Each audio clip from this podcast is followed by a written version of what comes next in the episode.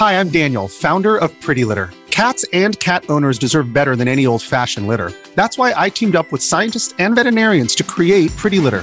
Its innovative crystal formula has superior odor control and weighs up to 80% less than clay litter. Pretty Litter even monitors health by changing colors to help detect early signs of potential illness. It's the world's smartest kitty litter. Go to prettylitter.com and use code SPOTIFY for 20% off your first order and a free cat toy. Terms and conditions apply. See site for details. Coming up on today's show, we're back, baby, and a bunch of news happened. Xbox is having trouble in the UK. We got to look at Zelda, and oh my gosh, Star Wars Jedi Survivor is here.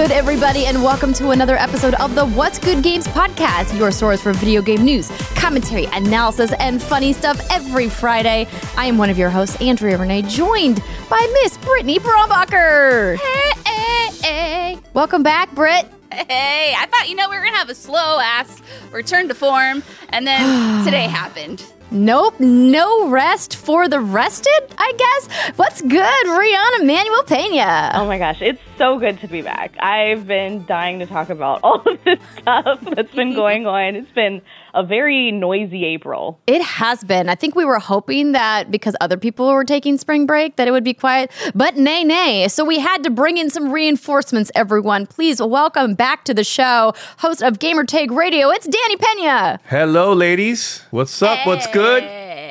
Welcome back. We're excited that you are here because we got to play some stuff that we're going to talk about a little bit later on with you during the break, or I should say, Rihanna and I got to play. But it's good to see you. You've been keeping yourself busy, posting all kinds of videos and stuff. How's GTR doing? Well, we're doing good. Just having fun, recording lots of interviews lately. I think the past month I've been like almost weekly recording with somebody. it. Yeah, but everything has been good. Everything has been good, and it's a great time to be a gamer because man, there's so many good games out, especially now with Star Wars Jedi Survivor. I can't wait for us to talk about that. So Yes, which we will be doing a little bit later on in the show.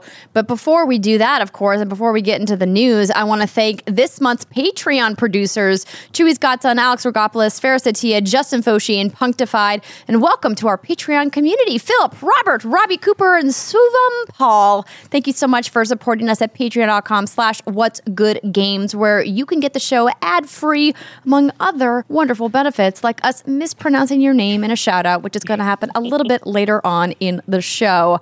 Brittany, we also have some lovely new podcast reviewers. We do. Oh, God, the voice is back. Strawby160. It sounds like strawberry, which is neat. Soggy Sog, who is actually a marine biologist. And I'm like, I usually don't like the word soggy. It's like kind of up there with moist. You know, it's like a weird mm. textual thing. But if you're a marine biologist, I feel like the name Soggy Sog makes sense. You know what I mm-hmm. mean? Yes. Anyway, thanks for being smart, Soggy Sog. Sammy Rocks 2014, George Field, and Dum. Thank you so much. It's always nice. You know, we just took this break. It was good to kind of get the mental reset and all that. And then you come back and then you read all these super kind reviews. And it just kind of reminds us why we do what we do. And we appreciate y'all. So thanks. Absolutely. Thank you so much for taking the time, ladies, gentlemen, friends of all genders. And we want to let you know a little, just a tiny piece of housekeeping. And we're kind of bamboozling you guys a little bit with this. But surprise, next week, we're celebrating the What's Good Games sixth anniversary. Hey.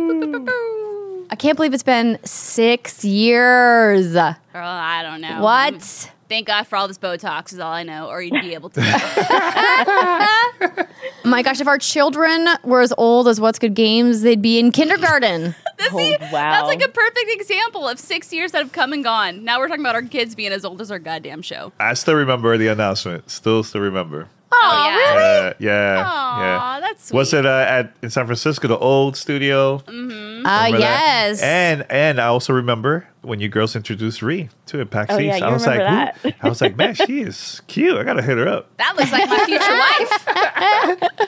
That was such a fun show. Um, So many wonderful memories. So, we are going to be taking a look back and celebrating with y'all and a little bit of an unorthodox time because Miss Britt is going to be in Los Angeles for a top secret event, getting hands on with a top secret thing. And because she's going to be in town, we were like, what if we just do the anniversary while you're here instead of us doing it remotely? And so that's why we're doing it on Wednesday, May 3rd. Mark your calendars. And the timing is going to be from 5 to 8 p.m. Pacific. So I know that that is not ideal for our friends across the pond, across the Atlantic, I should say. So hopefully, if you missed the live stream or can't join us live, you can watch the VOD either on twitch.tv slash what's good games or youtube.com slash what's good games afterwards. But we would love for you to join us again at 5 to 8 p.m. Pacific time on Wednesday, May 3rd. Check our socials if you want more details. Updates coming early next week. So, today's show is also brought to you by Shopify, BetterHelp, and Echoes of History podcast, but we'll tell you more about that later. Brittany, now's the time where I pass you the microphone, hopefully not for the rest of the show. no guarantees. Yes, ladies and gentlemen, boys and girls, friends, we got hands on Zelda Tears of the Kingdom previews. Previews. A bunch of select lucky motherfuckers got to go to New York and play the game. And there's a bunch of preview coverage out there right now. But I want to give a shout out to Brian Altano, who had some fire coverage over at IGN. So I thought I would just read some of the bullet points that I got from all of his articles. And then after that, I can kind of touch on some and give my personal POV. All right, so the first thing I want to talk about that came out of Brian's coverage was about the weapon durability.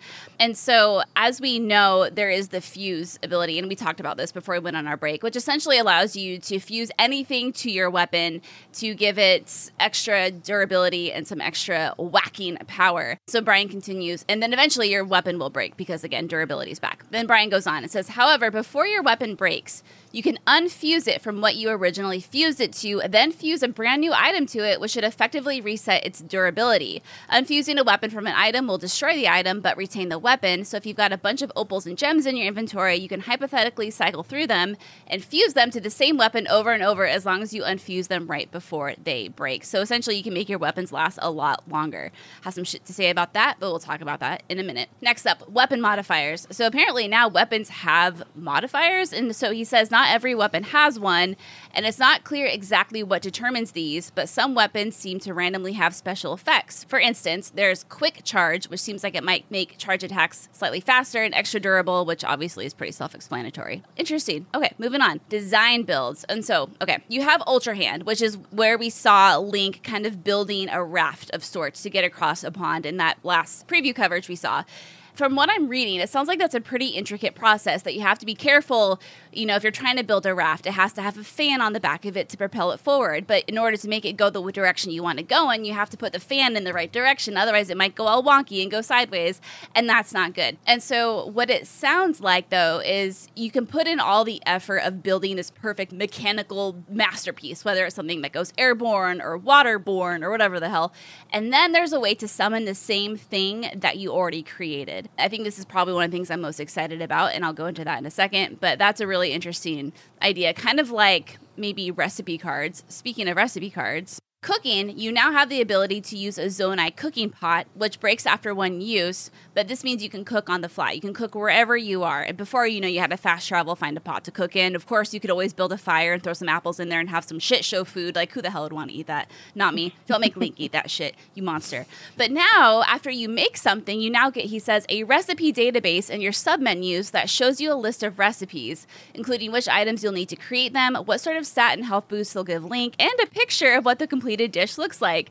I think this is so freaking cute. Anyway, this is fantastic, and now you no longer have to memorize it. So that's a really nice quality of life improvement. But are you really memorizing it in the era of Google, right? Like, I always have my phone with me. I just like quickly type that in, right? Right? See, if I touch my I'm not phone, the only one. No, you're not. But if I touch my phone, it's dangerous because then I'm going to get sidetracked with a million different things. which is why Mm, fair. I try to put my phone far, far away from me when I'm playing video games. So this is why we never play co-op because I always ping you and I'm like, "Let's play," and you're like, "I didn't see it until the next day." I need to have like a secret old Nokia phone that has no access to the internet that people can just call me on or text me on, and that way I'm not going to be tempted to go on Twitter or check my email. Hmm. You could have Yeah, or smart. you have like a, a Pager phone or a tablet with like the Xbox and PlayStation and the Nintendo apps, and that's it. And then I could just message you through the app, I guess. You could, but I have all my notifications turned off for that sort of thing, so I don't want to get interrupted. No, I meant on your phone. Oh, on my phone. Because like I know this I, again, I've tried. It'll be like, ah, Britt has signed on, and I'm like, sweet, let's play. Crickets, just Yeah. crickets when She's I so send the game focused. invite. I don't care who So you are. If. I'm in the middle of an ending cutscene and I get a fucking pop up that's like 69 butt sex has messaged you and wants to join your party, I'm like, well, that just was immersion breaking, and I want nothing to do with that anymore. So off they went. What's some of that name?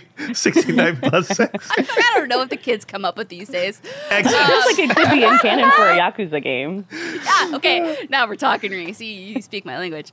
There was a note in here when it comes to cooking that there's no way to hit a prompt on the recipe card and have it sort through your inventory and automatically cook it for you, which I think is kind of a bummer. But all right, now that I've gone through all of these, a few things. The one I want to talk about the most is the let's let's talk about weapon durability here.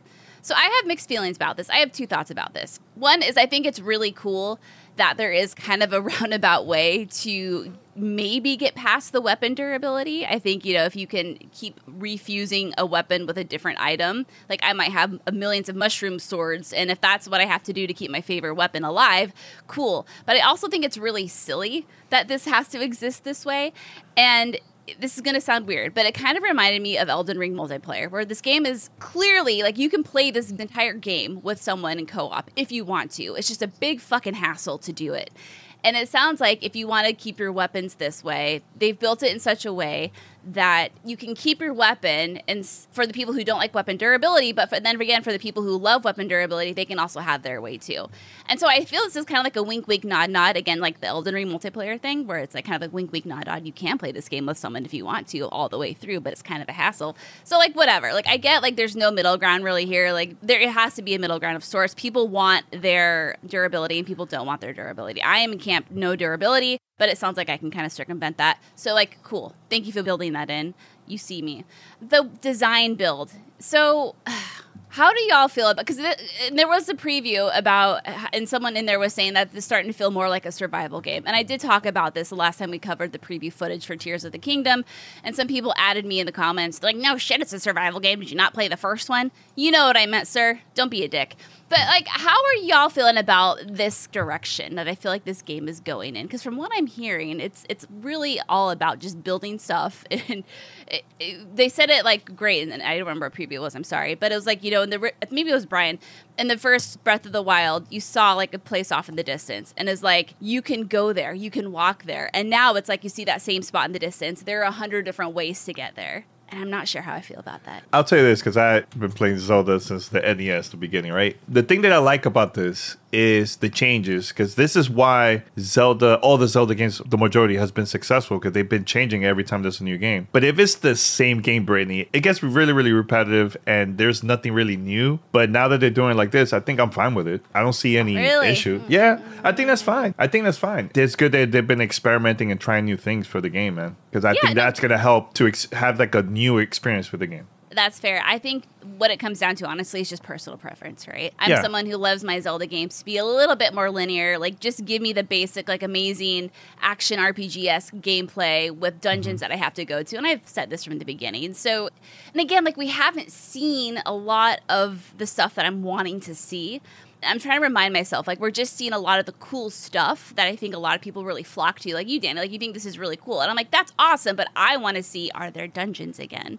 Are there more intricate, like, puzzles? Like, what, what am I mm-hmm. going to be doing and where am I going? And that's where I'm at right now. Yeah, I, you know what? I noticed that Nintendo hasn't been really showing that or talking much about the story. I, this is the first game that I think from from Zelda that we don't know anything about it. They just showed us how to build weapons and and certain things, and that's about it. They're keeping it like very on the download so far. So It definitely felt like the marketing cycle for this game was much shorter than it was for Breath of the Wild. And I think the pandemic played a very big role in that, right? And the idea that they didn't have really any public facing events that they were ready to show something at, like a PAX or an E3, right? We haven't had an E3 that they could have showed something at in time for the launch of the game. And they clearly didn't have something that they wanted to bring to either PAX West last year or PAX East this year. I think that's part of it. But also, I think it's okay to leave some stuff for player discovery because turns out, Brittany, you know better than anyone. People are still gonna buy the shit out of this game. oh, you know what? Honestly, I think that's what I'm most excited about is to figure out what kind of game this actually is going to be, what kind of Zelda game this is actually going to be. And so I'm here waving my stick, wishing about nostalgia, days of old, blah, blah, blah. but yeah, like fuck, day one, like hello. Here's the thing: is I always get review codes from Nintendo the day the game comes out. I'm not even waiting for that review code. I'm going to buy it at 9 p.m. Pacific the night before, like everyone else. I'm not fucking waiting, even though I know there's a free code coming my way. I think Nintendo is the only company that they don't need to do much marketing because they know people are going to buy it. They even raised the price. They st- people still going to buy it. you know, I'll give you more, Daddy. Nintendo, it's fine. Yeah. I'll give you my soul at this point. Uh, 70 bucks, 30 FPS. Who cares? People don't care. They just want to play Zelda. They had to meet their competitors, right? I think in their mind, if Xbox and PlayStation are selling first party titles for sixty nine ninety nine, why shouldn't Nintendo? Fair that's a enough, sir. question that's rhetorical. We're not going to answer that because there's a very complicated, long, windy answer. So just pin that. You can think about it when doing whatever you're going to do after you finish listening to the podcast. Rihanna, do you Yeah. care about Tears of the Kingdom at all? Or are you like, I'm all just anxious for Redfall? I'm more anxious for Redfall. Mm-hmm. However, it is intriguing. I'm excited to watch Danny play. Like, like I'm excited to be, you know, passenger princess on this one, um, and say like, go here, do that, and like help him solve puzzles. But as far as like open world exploration, survival experiences, I'm sort of in the same camp as Brittany. They're just not my jam. And if I'm gonna play something single player, I, I want it a little bit tighter. But we'll see. We'll And see how I like one it thing that one thing that she hasn't mentioned, she pre-ordered the Nintendo Switch Zelda theme to it's pretty. Hell yeah, girl. Oh, okay. I, I'm getting mine on Friday. Yeah. I was pretty. I was and all I have is a. Switch Lite. Like I don't have an OLED. I don't have. Yeah, I don't even have a big boy Switch. So I mean, like, that's the perfect perfect Switch Yeah. you got. By the way, one thing I I noticed, and it was announced today. It looks like Nintendo's going to Gamescom this year. It was announced that they're going to Gamescom, which is Very interesting.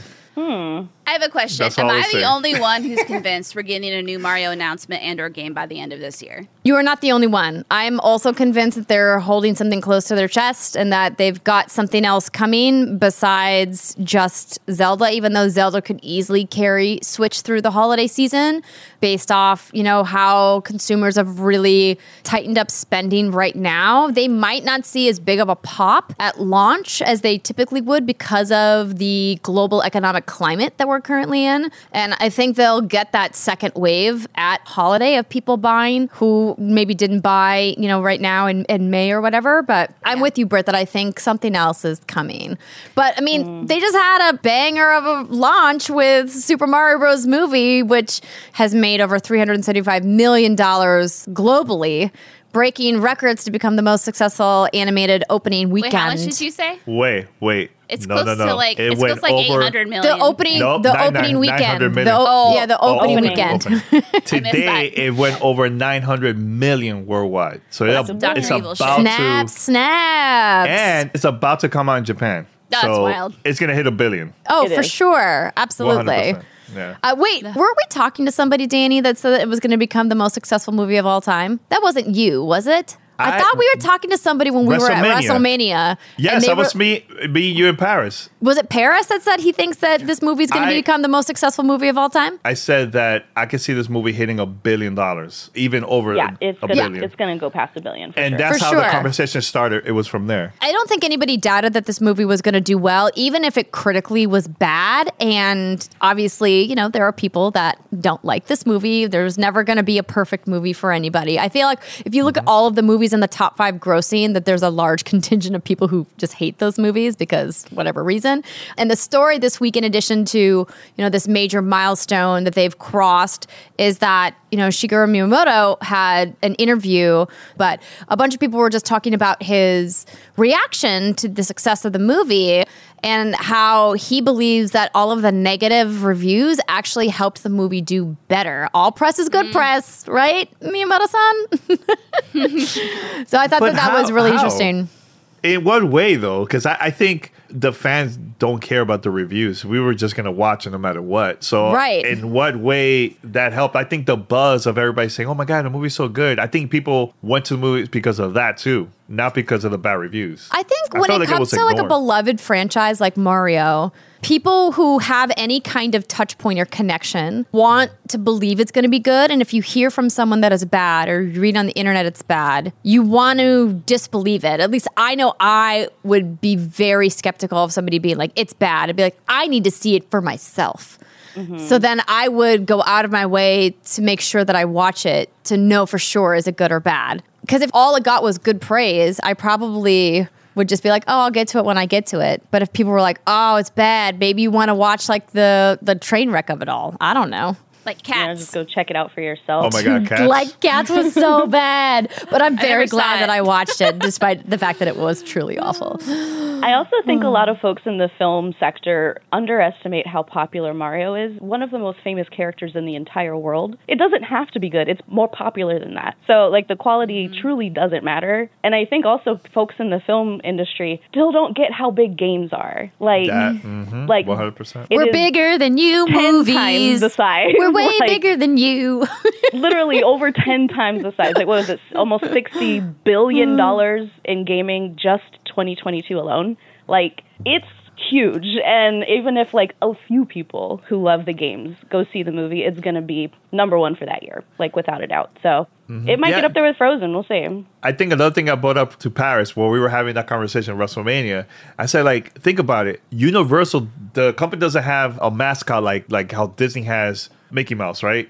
I think now Mario could be that mascot for Universal, even for the theme parks and everything. It's going to help them out a lot. Yeah. I mean, you don't think so? I think Nintendo has an iron grip on their IP, and Universal's ability Mm-hmm. to use it is very limited because Nintendo wants to remind everybody this this is our character, Of course, not yeah. Universal's. I definitely appreciate what you're saying. It's certainly going to sell Universal Studios tickets. Like people are will buy tickets to go to the studios, the theme parks. That's what I was saying. Purely I to go to Super that. Nintendo Land, but as becoming a mascot, uh, like for their film brand, I don't know. I feel like I'm going to have to Not- agree to not disagree.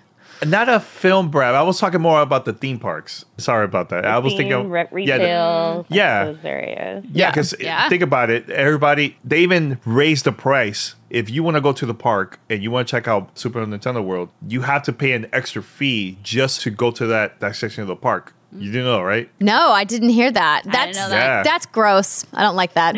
I mean, I'm just saying how what's going on. I mean, there, if you want to charge for like early access or fast pass or things like that, that's fine. That that's standard. All the other theme parks are doing that too. But Mm. your basic ticket doesn't let you get in, even if you're willing to like wait in line. Like that to me is like I don't know how to feel about that. At least with like when when Disney rolls out a new area, like I still vividly remember going to Rise of the Resistance right when it came out. We had to get to the theme park at 7 a.m. to make sure we were inside when the lottery opened at 8 a.m. To but everybody had an equal shot, you know, about like if you could get physically into the park by you know 8 a.m. Everyone gets to submit to try to get a lottery like to get on the ride. You didn't have to pay extra to get on Rise of the Resistance. So I don't know. I- Yeah, it's I the whole like, new. I don't It's like the that. new. no, I, I, I mean, I think maybe it's just now like that. Maybe it's because it's just a new hot thing, and Yeah. who knows, God. people are excited about it. moneymakers want to keep making money. But congratulations to uh, Nintendo on a huge launch for that movie and what's going to be a banger of a year for uh, Switch with Tears of the Kingdom coming out. And Brittany, we'll keep our fingers crossed. Super Mario Galaxy 3, please. Thank you. I'm just It'd gonna be nice gonna if it ignore? dropped like right when the, the movie goes to digital. Just like give it, give it all to us. Just everything, please. well, if you live in Argentina, they play the whole movie on t- the TV over there. Wait, what? Illegally. Yeah, in oh. Argentina, yeah. I don't know why, but you yeah. know, some people's children, am I right? All right, let's continue on with the news. But before we get to that, I want to let you know that this week's episode of What's Good Games is brought to you by this fantastic sponsor. This episode of What's Good Games is brought to you by BetterHelp. Getting to know yourself isn't just for those wild years in your 20s, everybody, because it's a lifelong process, especially because we're always growing and changing. And learning who you are and how to be the best version of yourself is something that doesn't just happen, it takes a practice. And BetterHelp is here to help you become the best you possible. Therapy is all about deepening your self awareness and understanding because sometimes we don't know what we want, or maybe most of the time if you're me, and why we react the way we do until we, you know, talk through things. BetterHelp connects you with a licensed therapist who can take you on that journey of self discovery from wherever you are. Getting therapy can be a life changing experience. It's helpful for learning positive coping skills or even how to set boundaries. And it isn't just for those who've experienced major trauma. Here at WGG, we love spreading the message of it's okay to not be okay. But even when you are okay, and things are good and going well in your life, taking care of your mental health is still just as important. So if you're thinking of starting therapy, give BetterHelp a try. It's entirely online, designed to be convenient, flexible, and suited to your schedule. All you do is fill out a brief questionnaire, get matched with a licensed therapist, and you can switch therapists at any time for no additional charge. Discover your potential with BetterHelp. Visit betterhelp.com slash what's good games today to get 10% off your first month. That's betterhelp, H-E-L-P dot com slash what's good games. Continuing on with the news, the UK regulator, regulators, that's all I can think about, uh, has blocked Microsoft's acquisition of Activision Blizzard. This was a really wild story to get kind of dropped in the middle of the day. And I have never in my entire career covering video games gotten a direct email from Blizzard. Did you get it too, Brittany? yes. I shit bricks. I was And like, there what? was n- there was no setup, there was no press release. It was just bold print. This is our response. and I was like, oh my gosh. And I hadn't seen the news yet. All I got was the email with the response from Blizzard. And I was like, what happened? And the subject line is just all caps CMA on MSFT slash ATVI. And that's it. it's like, who sent this? Who sent this out? Somebody got a hold of like the master press list and just like company wide, like hit the send button. I think somebody on the PR Dude. team is going to get in trouble tomorrow. It Um, went out at 4.08 a.m. Pacific. Also, it was in the middle of the day, so it was really, really early. Yeah. Very Wow. early, yeah. Yeah. Wow. Okay, so after months of investigation, according to VGC, Video Game Chronicles, the UK's C Competition and Markets Authority, CMA, published its final report on the 69 giggity billion dollar deal on Wednesday, saying that it had prevented it prevented it over concerns that it would quote alter the future of the fast growing cloud gaming market, leading to reduced innovation and less choice for UK gamers over the years to come.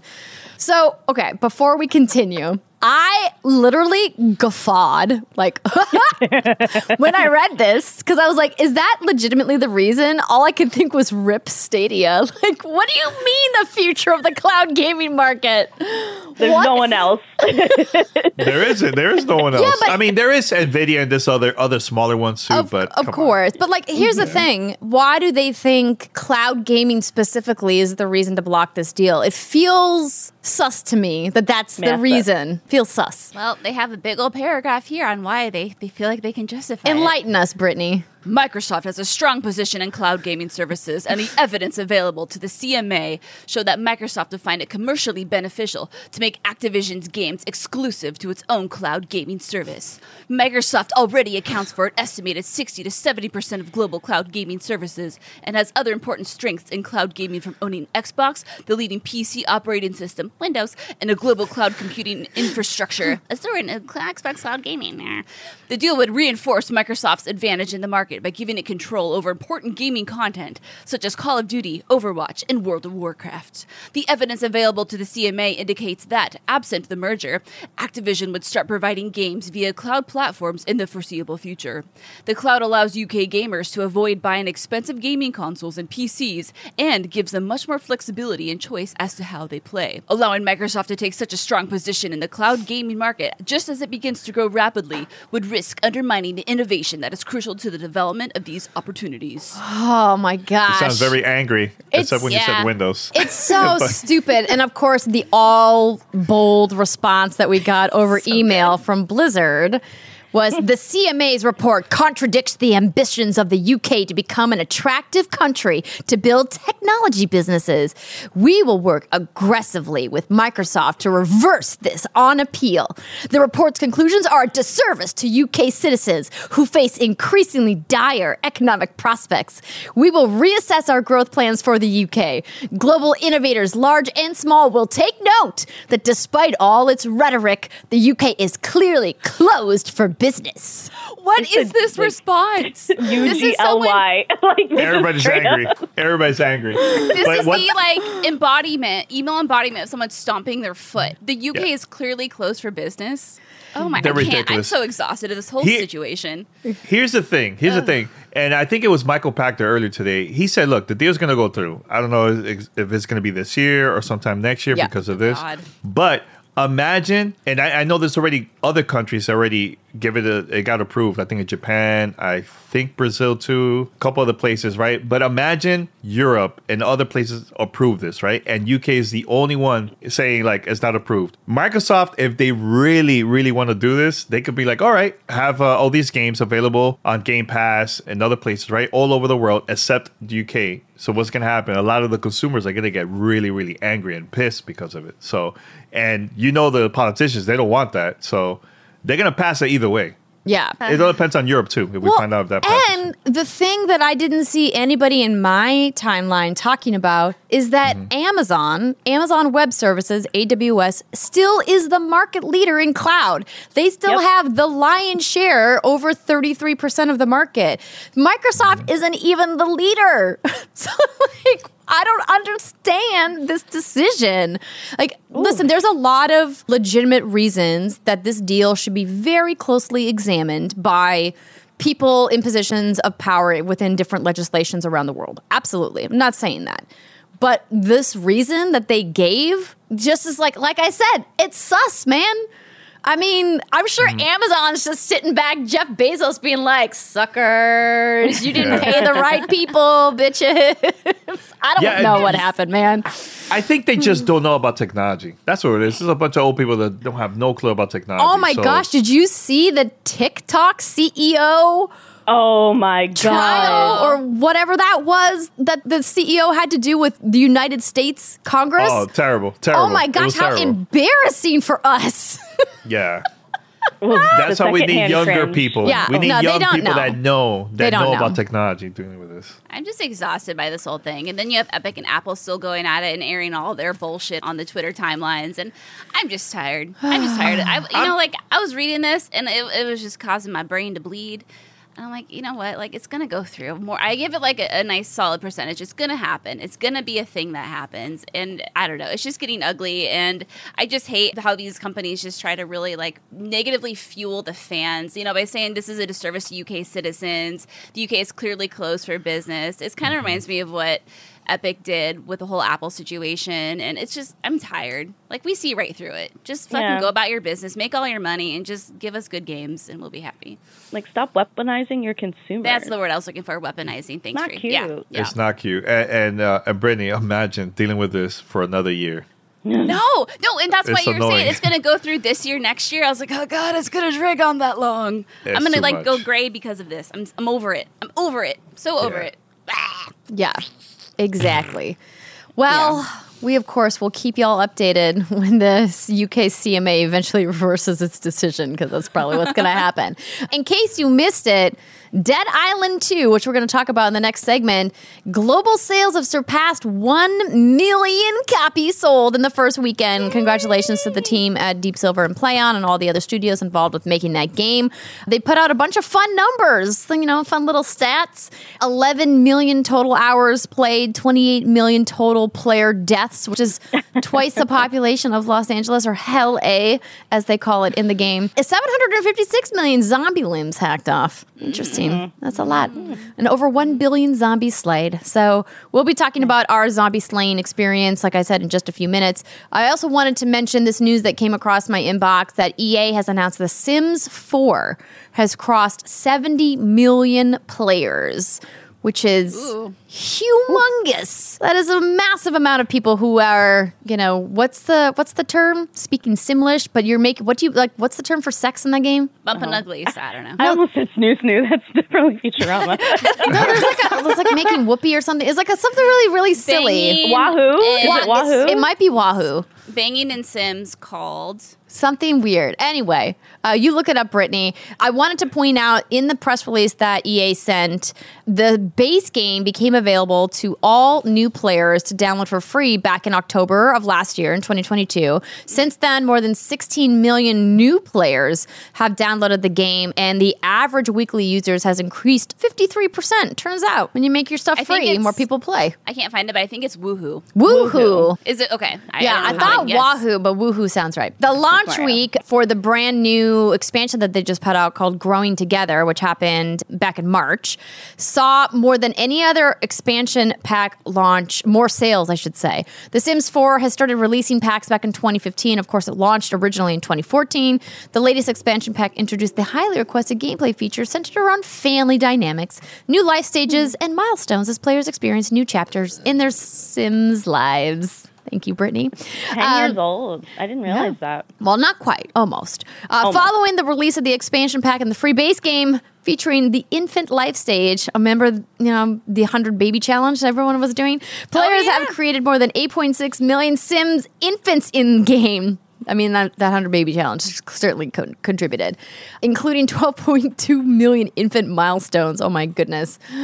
Oh, anyway, uh, congrats to the team at, I wanted to say Miraxis. I think that I'm saying that wrong. the team that, that makes The Sims. But I keep looking at The Sims, knowing how deep I've gotten into other life sim games. A lot of my friends keep coming back to me, being like, why don't you play The Sims? Why don't you play The Sims? And I was like, you know why? Because that's a deep, dark hole that I truly will never get out of if I go down it. Like, you Yeah, will lose me to The Sims forever. One of my favorite things to do in The Sims is create. I talk about. I, I'm talking about this like I do this all the time. I actually probably did this a few years ago. I made me and all of my husbandos, and then I use the cheat codes where you get all the money, and then you make all of your beautiful big mansions, and then you make. I said all like your husbandos. Like I had Majima in there. I had all my Kiryu. I had all of them, and then they would come over and woo me, and we would do the woohoo. And that was a time in my life when I needed that. So thank you, Sims, for being my safe space for when I need to bang my imaginary husbands. Ah, Maxis. I don't know why I kept. I was combining the people who make love. Civ. Anyway, sorry. It was bothering me. I was like, I'm saying the name of the developer wrong. I've fine. been to I their was studio. expressing How I deal with my deep dark moments. By it's cool, Andrea. It's fine. It's fine. I need better help, not you. Clearly. Obviously, I am not. I'm not the listener I need to be. I'm sorry. I'm working. I'm working through my ADHD issues. Okay. Thank you for your patience and your tolerance. I appreciate you. Okay. Moving on, quite frankly, there was a bunch of news that happened while we were gone. We can't cover it all. I did want to call out that it was a little bit of a tragedy that we didn't get to cover the RIP E3 news after it came Yeah. out, but RIP E3, I guess. Wait, we didn't. No, we I thought remember. you, I thought you guys did. So we- We just missed it. We It was the just. Missed missed it? the official cancellation from the ESA. Like all signs were like pointing to something's going down, That's right. Yeah. and we didn't get confirmation until after the show published. So, um, yeah, Rest in Yeah. I'm sad about it. now. Yeah, for, For now. now. People talked about it like it was gone for good, and I'm like, mm, I don't know. That brand is I kind of worth a lot. I don't think it's gone for I mean, good. can they recover? That's the thing. I'm like, can they? I don't They know might how not they're be gonna do able it. to recover quickly, but they'll be able to pivot to something. Like as Andrea Sure. saying, that that name has too much recognition. I mean, it, yeah, it recovered from those weird years when I was like in Santa Monica, like in the weird hotels, and then there And was the the meeting rooms? the, the, Ke- the the meeting Kentia rooms? Hall year. Like, I feel like E3's been through some bumps, and they've come back bigger, better, stronger. They just, you know, need a new vision and people mm-hmm. need to believe in what that vision is. And what that vision is going to be remains to be seen. But man, there are a Adrian and lot Jeff need to team up. Right. Call it Jeff Key 3, right? That's what the kids are calling it. Oh boy. Oh, Yeah. the Keighleys I've Also- also heard too. The Key 3. Yeah. yeah, yeah, yeah. The Key 3. You know, I heard uh, they were trying to do like the setup. It was going to be similar to to Gamescom, where they have a whole section that's only for media and creators, and the other section was going to be more for like the public. So mm-hmm. it was the halls, right? The two halls that were going to mm-hmm. divide into that. So I don't Yeah. know. That would have been smart because then you can Yeah. do you can do like behind closed doors demos without the fear that you know people are going to see embargoed content that aren't under NDA or going to uphold the embargo. But as we've seen, turns out even you know credentialed press doesn't care about embargoes some of the time, which is Yeah. Oh, man. a topic And- for and it- another time. The, the only thing I will say before we go to the next topic is now there's a lot of companies that were supposed to be at E3 and now they're scrambling trying to figure out how they could still promote whatever product or game that they have f- during the summer of like summer game fest and, and I think the week after that. So they might have like their own events at a at like a different venue, smaller like a bar or something like that because it, their plan was to be at E3 to promote their game, and now they're like, "Oh my god, we're still gonna promote it." But how? It makes you wonder if they would do that or just do one of those online demo presentations, you know, like Immortals same. of A. Well, I mean, I'll say this: like, I did an Immortals of Aveum. I saw the, the preview of it before, like, all Mm-hmm. the coverage went live, and I was very upfront with them. I was like, "Yo, arm break," but I really want to see this game. Looks freaking kick ass, and I mean, that was pretty in depth. And I mean, I guess unless you're looking to do hands on, I don't know why you couldn't just do your first glances like through the internet. Yeah, I mean, everyone has a playbook from lockdown, right? So you can just kind of rinse, repeat. It really depends at what stage of development they're at and who they want to invite in the the lift. I mean, again, we're just gonna probably rehash all the things we said. The lift you get from E3 and just being doing coverage that week is so much more than you would get during any other time when you're just you know dropping your trailer on some random Wednesday and then you along comes the CMA with this crazy Microsoft news on top of your announcement. And you're like, why do I even do this job? Table flip. Everyone who I follow that's in PR was having a day today. Anyway, that's it for the news for this week. We have a lot of games to talk about in the next segment, so stick around, everybody. We'll be back in just a minute.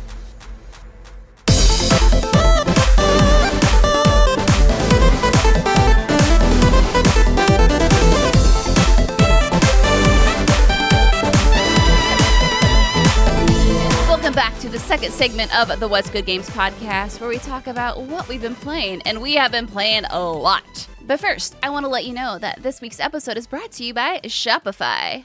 Shopify is the commerce platform revolutionizing millions of businesses worldwide. Whether you're selling handmade cosplay props or baby ass baby mode t shirts, Shopify simplifies selling online and in person so you can focus on successfully growing your business.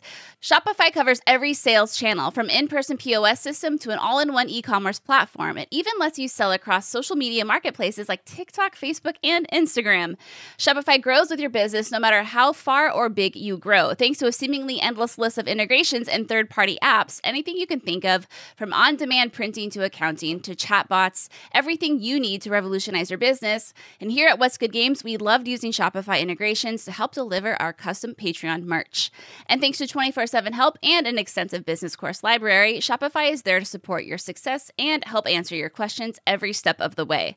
Shopify is ready to empower you with the confidence and control to revolutionize your business so you can take your business to the next level. And it's time to get serious about selling and try Shopify today. Sign up for a $1 per month trial period at shopify.com slash what's good, all lowercase. Go to shopify.com slash what's good to take your business to the next level today. Shopify.com slash what's good. This episode of What's Good Games is brought to you by the Echoes of History podcast. What would you do to save humanity? And how far would you go to stop someone who was getting in your way? Okay, that's the end of my serious announcer voice because the ancient rivalry of assassins and Templars cuts to the heart of good versus evil, and it's not always clear who was right and who was wrong. Travel back in time and explore the captivating world of medieval feuds in the historical podcast Echoes of History Assassins versus Templars, a special collaboration between History Hit and Ubisoft, the masterminds behind the Assassin's Creed games. Hosted by Dan Snow from History Hit and Matt Lewis from Gone Medieval, the eight episode season will take a close look at the real history of the secret societies which inspired the Assassin's Brotherhood and the Templar Order in the Assassin's Creed games. Every episode, they are joined by another premier historian to do deep dives into the Crusades, unearthing the myths of the Grail, and discovering the real people who inspired key characters of the game. But don't worry, whether you're a fan of the Assassin's Creed video games or maybe you're just simply curious about history, this season of Echoes of History will take you on an epic journey through the hidden corridors of power, intrigue, and conspiracy in the 12th century. Echoes of History Assassins versus Templars podcast is available right now wherever you get your podcasts and listen to our show. Listen and subscribe to Echoes of History to discover the hidden truths that have shaped our world and inspired the video game series. That's Echoes of History wherever you get your podcasts.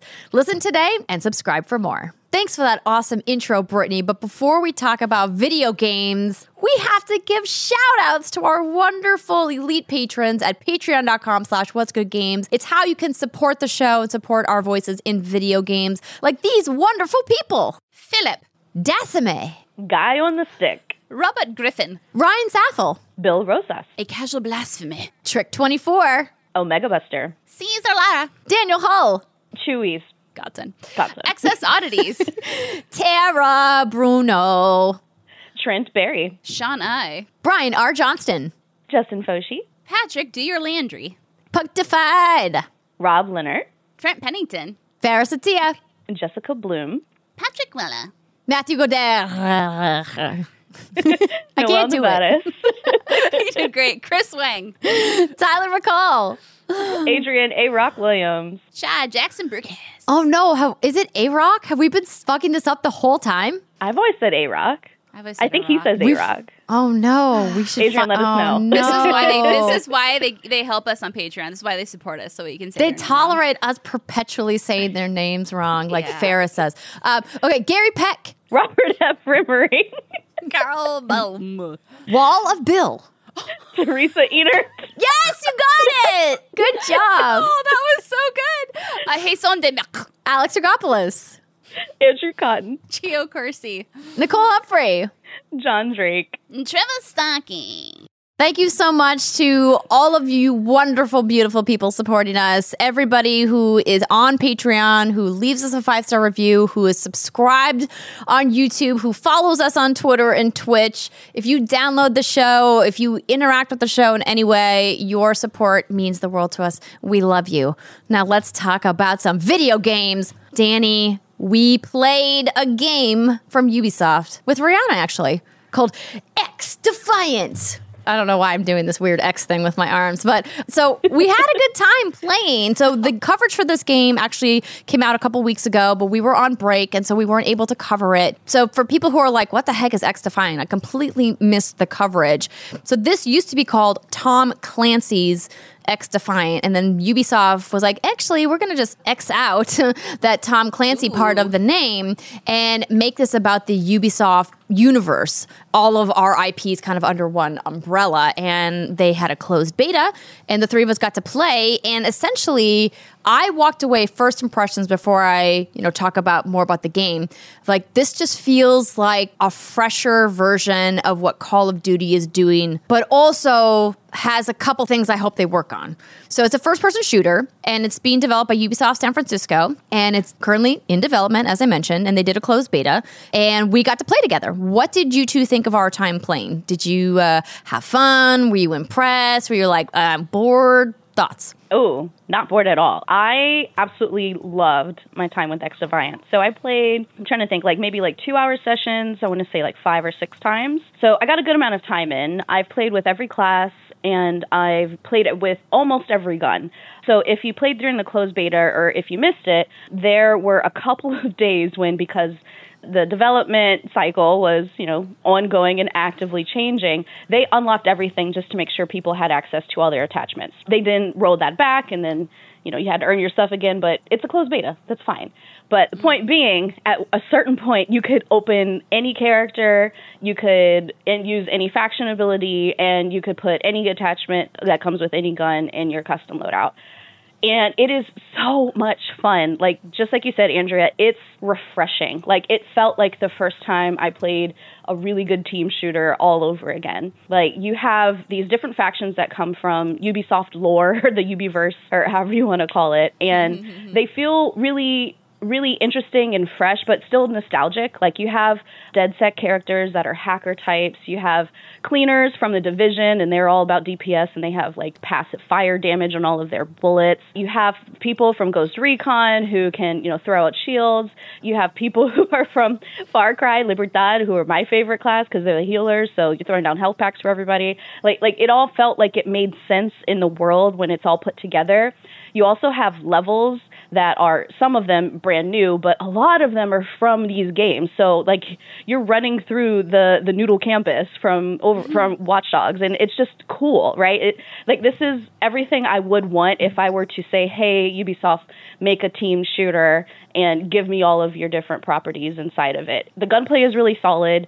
The progression, of course, needs some work, but those are things that they can tweak with some of the information they got out of our playtime in the closed beta. And I just really love the spirit of it. Like, even down to the different Overwatch voices that you hear will change depending on which faction you choose. Like, it, it's just done with so much care and so much respect for each of the individual properties that these characters in these worlds come from that I just had a blast with it. Absolute mm, blast. See, like, I'm watching this, and as someone who isn't like an FPS guru like you very much are, it just looks like a, a, shooter to me. So is it the kind of thing that you have to play to feel how it feels fresh and how it feels different? Like what about it? Yeah, you definitely if you play a lot of shooters, you'll you'll feel the difference. and You'll notice the difference. So the team mm-hmm. at Ubisoft that we got to hear from during the press preview gave us a little presentation ahead of time before we got our our hands on time, and they called it a classic, fast paced arcade shooter, which is you know very much like what COD is, right? But the main difference here is the factions and how the factions really impact the way that you're going to play. What I really think is interesting is that they're taking the elements of a hero shooter, sort of what you get with Overwatch, kind of what you get with Rainbow Six Siege with your operators, right? Like this very unique thing that each different character has, and then combining it with that really classic, fast paced, arena based shooting in teams in 6v6. And so they have casual and ranked. It's going to be free to play with crossplay, which I think is great. And they put out a very ambitious season plan where they're saying every three months is going to be a new season, new factions, new maps, new cosmetics, balance updates, and then all weapons and attachments are going to be earnable through progression, which I think is great. I mean, the best way to get people to play this game, make it free. Now, we didn't get enough time with it to really see how that progression is going to play out over the course of a season, of course, um, because I think that's what's going to get people coming back as the rewards are, because that's why you know, the three of us could jump back into Fortnite, right? It's like, gotta fill out the battle pass. Oh, yeah. Um, gotta get them dances. Exactly. Yeah. So, Danny, what did you think about the way that Ubisoft was handling the the lore and the IP? Because you play obviously a lot of Ubisoft games. Do you think that that is impacting your enjoyment, or do you think the gunplay is good enough to stand on its own? Yeah, you know what? Because I, I love the division. It's like one of my favorite games. So I was I was telling Ree, I'm like, I'm gonna go cleaners all the way, and uh, I've been enjoying it a lot. I think the last game there was a shooter that was free to play from Ubisoft, and that's during the time that I started playing with Re Online was Hyperscape, and I ah. didn't like that game at all. I'm like, this is not good. No, this was that the one where you had the big balls that would fall from the sky and you could the battle royale yeah. set in battle space, royale. yeah, the kind of like yep. futuristic city, yeah. Yeah, yeah, and okay, it didn't work it. out. And here's the thing: too many companies are trying to do like the battle royale. That's like the new hot thing, right? Still, right? but I think I'm glad that Ubisoft are doing something different that is similar to like COD because in order for you to play multiplayer on COD, you got to actually buy the game. The only thing that's free is only Warzone. Mm-hmm. So by them having something like this, now a lot of people don't have to like buy a game; they just go straight to this, and this is their type of game. They're not into battle royale. So I think that's a smart move, and I'm excited to see future games from Ubisoft. That's also free to play. I think Heartland. That's another one that's going to be really good. It's part of the Division universe. So they've been they've been killing it. I think lately with with this and also with Heartland that's coming up in the future. So I'm very excited. And another thing we, we forgot to mention is like the game modes was available there. The one that I, that I loved the most was Hot Shot. So Hot Shot is like um, kill confirm. The only difference is when you're there on the mat in the match, you will find a uh, golden coin and if you get that, you get like double the points and your character moves a lot faster. But everybody's after you because you're the one that have like the most coins. Uh, You're the for- for hot shot. team to- Yeah. the hot shot, exactly. So that's why that's my favorite mode so far from from the whole game. to me, the hot shot is the only mode that actually felt unique and different. I Yeah, didn't agreed. walk away with the same rose-colored glasses that that you guys maybe did, and I obviously am a diehard like Ubisoft fangirl. I I love a ton of their games. I think because they're just coming out of transitioning the branding of this game from being a Tom Clancy game into a Ubisoft universe game, we don't know yet how this is going to be different. Because right now it still feels very like military shooter, because that's Tom Clancy's brand, right? Is like police shooter, military shooter, you know, like procedural, squad based. And there's nothing wrong with that. I just felt like all of the modes were the same shit I've been playing domination, occupy, mm-hmm. escort, zone control. Yeah. So if they could lean more into the IP, maybe Yes. Uh, if every IP and make the gameplay based off of And I that. think that mm-hmm. it's safe and smart of them to launch with things that are easy for people to get into and easy for people to understand. Because if they were going to uh, launch with like some weird Assassin's Creed, you know, PvP mode, you know, is either going to go gangbusters because people miss Assassin's Creed multiplayer, or it's going to fall on its face because people are going to be like, "This is weird. I'm just going to go back to playing my normal, you know, playlist that I play in Warzone or in COD MP or whatever." So I think it's great that they're making something to compete and something different in the PvP shooter market that feels like an arcade shooter because we don't honestly have a lot of those right now. I know it feels like there's a lot of shooting multiplayer games, but they're like you guys said, they're all battle royale for the most part. I'm mm-hmm. excited to see where they go. The maps were done really well. Ubisoft as a publisher all of their individual studios have a commitment to art and production design that I love and think that their world building and environmental storytelling is exceptional. And I really hope they bring some of that in and drop lore nuggets like we see Fortnite do so well throughout their seasons. Like they have this weird, like secret you know lore stuff that they hide in their games and call of duty did that really well as well. So i'm hoping that they lean into that and i think it'll be really good for them. But i feel like a lot of what i played i'm like this is just feels really samey. But not bad it's just like more of the same. But i want it to be better than what we already have on the market. I want it to be different more innovative. So i'm hoping that the they only get there. thing the the only thing, Andrea, I think this game is different. There other games that they have, right? Because this one's a lot faster. So like Rainbow Six is not as fast as this, right? very different kind Or- of or- gameplay yeah Very, yeah, exactly. So that's the only difference now when you compare this to like Call of Duty. Yeah, But it's not some- as fast as Call of Duty, parts. though. It was very noticeable It's to me that you know the Call of Duty is like very really, really fast fast, paced, yeah. and this is Really, like really fast. Slower than that. And so I'm like, are mm-hmm. they hitting a sweet spot or are they hitting a no man's land? Or this is not even the final game. Probably will, It's not. will be a little You're bit right. faster when we see it, you know. And another thing I have to bring up that I'm surprised that Ree didn't mention this. So she went to the training. I haven't the gotten a training chance room. to talk again. but Yeah. I was going to Sorry, we, Oh, go ahead. we just Go go, we, Ree. we just going off. Go ahead, Ree. I'm not gonna say anything. Go ahead. Go ahead. Yeah, yeah. I mean, it wasn't open for very long in the when the beta first launched, but the day one they had their training grounds open. So there's three things you can do in there. You can do a normal target practice where you can see the different spread of the, the gun patterns and, and figure out what damage you like the best for your character. You can go to another place and test the different abilities with all of the faction characters. And then there's another one where it's just like a like an obstacle course with some targeting. But through all of them, they have rabbits hidden throughout them. And you can see them as you're like running around. So I do think they're going to do some Easter egg lore building. You know, further down the line, it, it definitely looks like that's something that they're thinking about. I I know think that they cool. are. There's no reason they would drop the Tom Clancy moniker if they didn't have big plans. But that's what I'm hoping for. I'm like, bring Rayman is where where th- where's that crew at? You know, obviously I, I'm a big fan of of the Rabbids and Assassin's Creed, and Ubisoft has a lot of you know kind of hidden IP that I think people forget because their stable is so big and they've been, you know, just focusing on a couple of titles. But even like the Ghost Recon stuff and the Splinter Cell stuff that's already in XDefiant, I think is super cool. I think all the different factions that they've come up with are awesome, right? So there's going to be, I think, six factions at launch, they said Echelon Cleaners, Libertad, DedSec Phantoms, and then they didn't confirm what the sixth one was. Oh my gosh! If it is assassins, then I would just be, be so, so cool. excited to just like walk up behind people and shank them. Be like, shit. That would be uh, awesome. because you can't one hit melee in in this game right now, so that would be ah. lovely. Andrea, but believe it or not, I think the only difference between this and Call of Duty is the factions, like the powers that you have in the in the game. Is I don't see that in any other first person shooter. So that's the only part of the game that is very different than the other shooters. Yeah, I mean that's why it feels more a little bit in that sense more like an Overwatch, like a hero shooter where you do have Sure. abilities and, and things like that. But that's why I think they are hitting this really unique blend of the two. But it's like I just, you know, I, I, I had fun. Again, I'm not saying I'm not saying like, oh, it sucks. That's not what I'm saying at all. At all. I had a great time. I'm just saying right Yeah. now with the game modes that they have, it just felt super samey to a lot of experiences that are already out there. And I know a lot of people who are very into COD MP. So it's like, what is going to be the hook to get them to leave the ecosystem that they have already sunk a lot of time, XP, money, and progression in to come and play this game instead? Like, what's going to bring them over? Is it going to be the factions?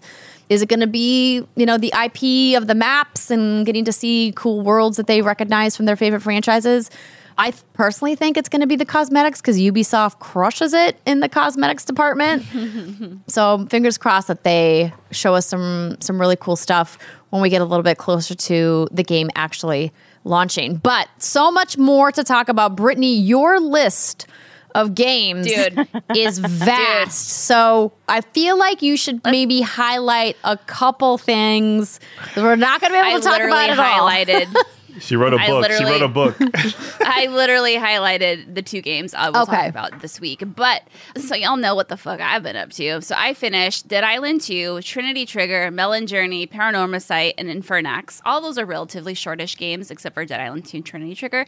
I started Star Wars in Hades. I started Hades for me. Yes. And I love it. I had a sexual awakening when I started it with Z- oh my god, Zagreus. Like, okay, f- everyone in that game is hot and it's mm-hmm. unfair. Minecraft Legends, which I'm almost done with, and Final Fantasy Pixel Remaster. That said, I can cover all that stuff coming up. But I do want to talk about Dead Island 2 if we're all ready. to Yes, let's go. Let's talk about Dead Island 2. So I don't even remember what the official release date for this game April was. Was it 21st. Because remember, they moved it up a week. It was supposed to be on the same date as Yeah. Jedi Survivor. And they were like, actually, let's not. Let's not do that. Smart. Let's No. release it early.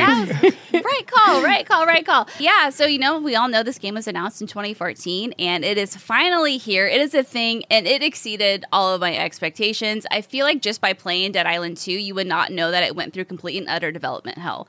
And I think that is such a testament to all of the studios who were responsible for what this game ultimately became that we saw at launch. Yeah, so I mean, I really love it. Th- this is one of my favorite games of the year. And I think this is sort of the game that you just need to go in with the right expectations, Yeah. right? Like, what kind of game are you looking for? Are you looking to have a really good time and explore some of the best level design you've ever seen? Then you are going to have an am- amazing time. Do you want visceral combat with like countless zombies and funny, witty in-game dialogue? You're going to have an amazing time with crafting, etc. If you're looking for an in-depth like narrative, then like you're out of your mind. No one comes to Dead Island for that. but yeah, like I just had so much fun playing this. So I started playing co-op with Jason, but he oddly got really bad motion sickness from this game, and he never gets motion sickness. So it's kind of an outlier. Was he able to turn those know, he- settings down in the accessibility, like the camera sway and things like that? I don't think there was a camera sway. The only thing we saw was motion blur and the field of view that you could change, and that didn't do anything for him. So, you know, maybe he's just getting older. You know, when you do play co op, the other person's screen and the person who's hosting your screen does lag a lot more than if you're just playing by yourself. And so that could have had something to do with it. I even at first felt a little eh. Maybe I just got used to it, or maybe I learned not to swing my camera around so quickly, and then I was fine. But this is a very busy game. There's always a lot going on. You know, there's generally always a zombie or two or three or 10 near you, and you're always looking down, looking up, picking up loot, aiming for the legs, aiming for the arms, aiming for the head. So if it is something that you struggle with, I would say just, you know, be patient and maybe try to adjust those settings, even though they weren't super helpful for Jason. But yeah, like I just have nothing, you know, neg- I mean, I have some negative things to say, but nothing so terrible that I would say, like, I can't, I have to recommend that people play this game despite what you've heard from the development. And I think the reviews have been relatively positive as well. I think I was nervous not playing a co op that I don't know if it would, if, if it was going to be able to hold my attention because generally in these sorts of games that are especially light on narrative, it's hard for games to hold me. But I think I enjoyed this more playing by myself because I was able to fully immerse myself into these levels, these houses you go. And Andrea, you touched on this in your preview. The houses you go in, all feel like they've been so intricately handcrafted, and that someone took time. And I kept taking screenshots ev- of the plants Yeah. inside the houses. Okay, I wasn't I'm that like, far. Look at these beautiful plants in their cute little pots. I'm like, somebody took time to design this. And it's so perfect. I want it in my house, and I kept taking screenshots. Dude, and John's like, like, "What are you taking pictures of?" He's like, "Another plant," and I was like, "Leave me alone." Leave me alone. Let me live my life. I mean, I went to every single house, and every house had a theme. There was the goat pen, which is the streamer house, right? And obviously, whoever made that level, a whole area, knew what they were doing because everything made sense. Everything is as you would expect it to be. There was even an apology script written on a whiteboard somewhere, which was absolutely hilarious because someone fucked up somewhere. Oh, I think they were making fun of the the um, zombie outbreak or something like that, and they're like, "Whoops, I should probably apologize for that." And yeah, you know, I just think like the level design kept propelling me to want to keep exploring. I loved going to the different areas in Dead Island, whether it was Bel Air or the Pier.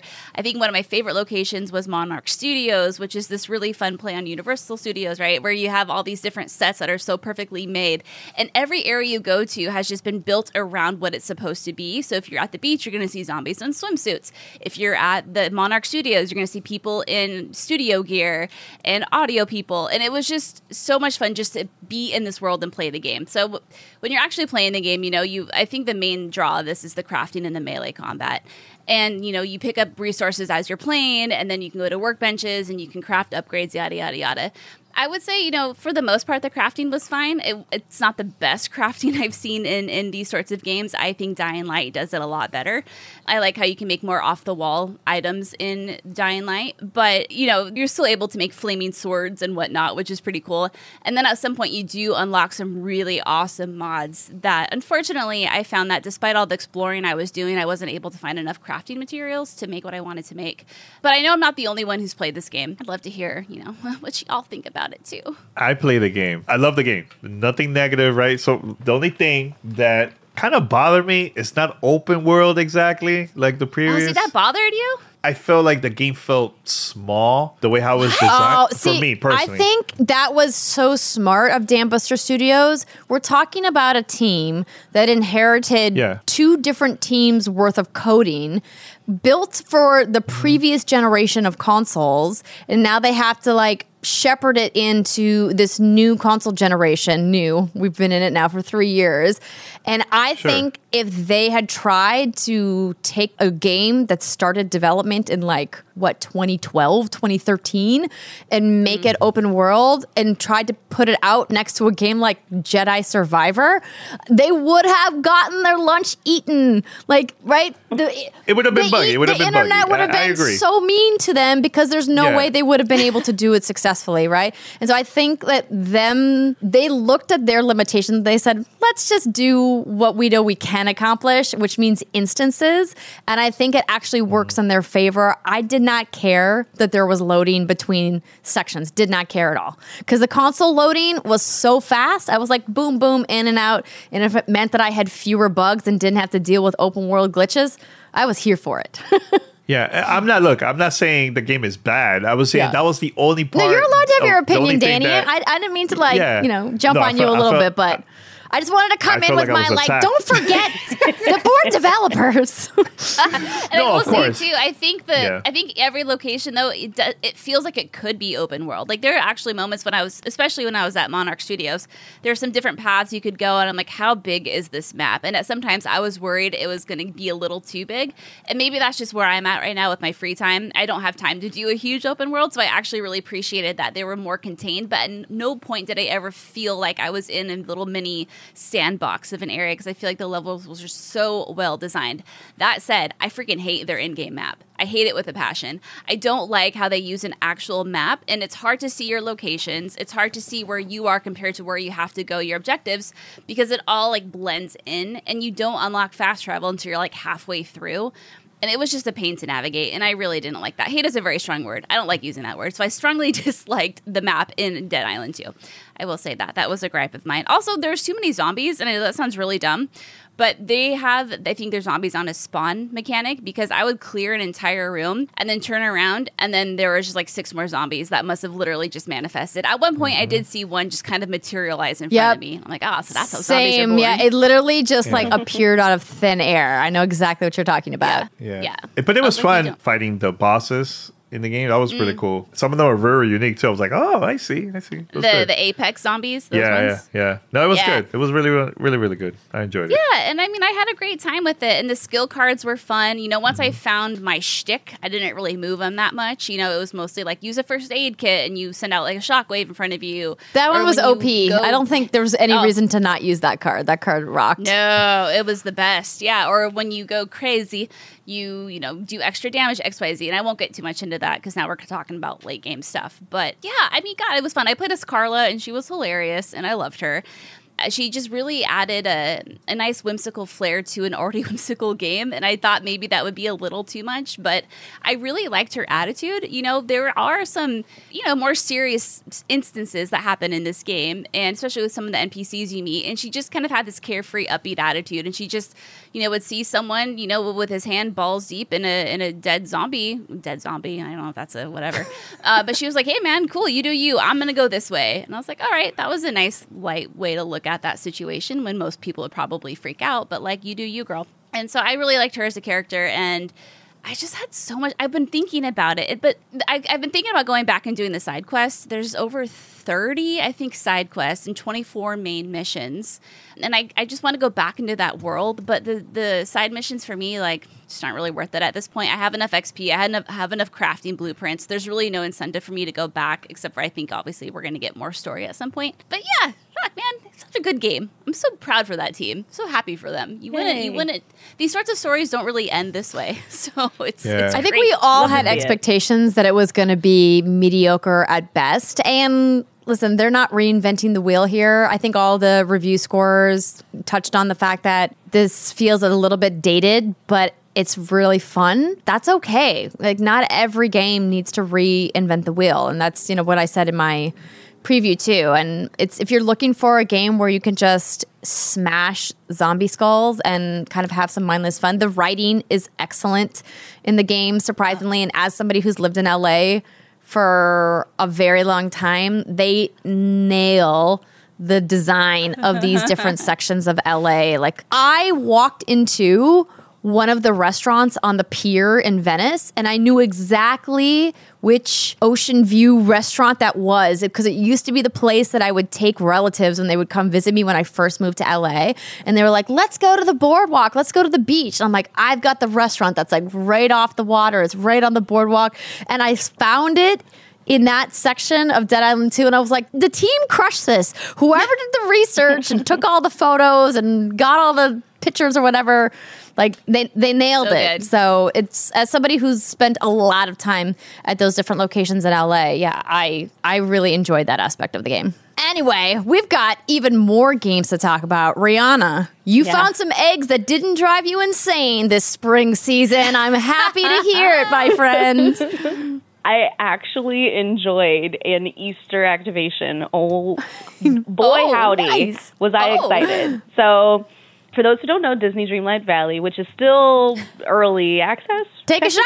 John Drake. It is uh-huh. technically, it's not even technically, it's just, yes, it, it's an early access. Yeah, still an early access. They had their version of Egg Day around Easter time, so the last few weeks, and it's still happening right now. You can still collect eggs in the game. But the way they did it was so much more approachable. It's not, first of all, you don't get egg content instead of other content. For those who ah. don't remember my rant about Animal Crossing, Oh, oh yeah, how could we forget? It was exactly overlapping with the Cherry Blossom Festival, and all I wanted was cute cherry blossom shit. I wanted pink things with dark wood to put all over my little house, and all I got were eggs, and it was very upsetting. Literally, all I got was I got one recipe, one, one recipe, and then eggs. Travesty. just a whole bunch of fucking eggs. So. Disney Dreamlight Valley. It was much more enjoyable.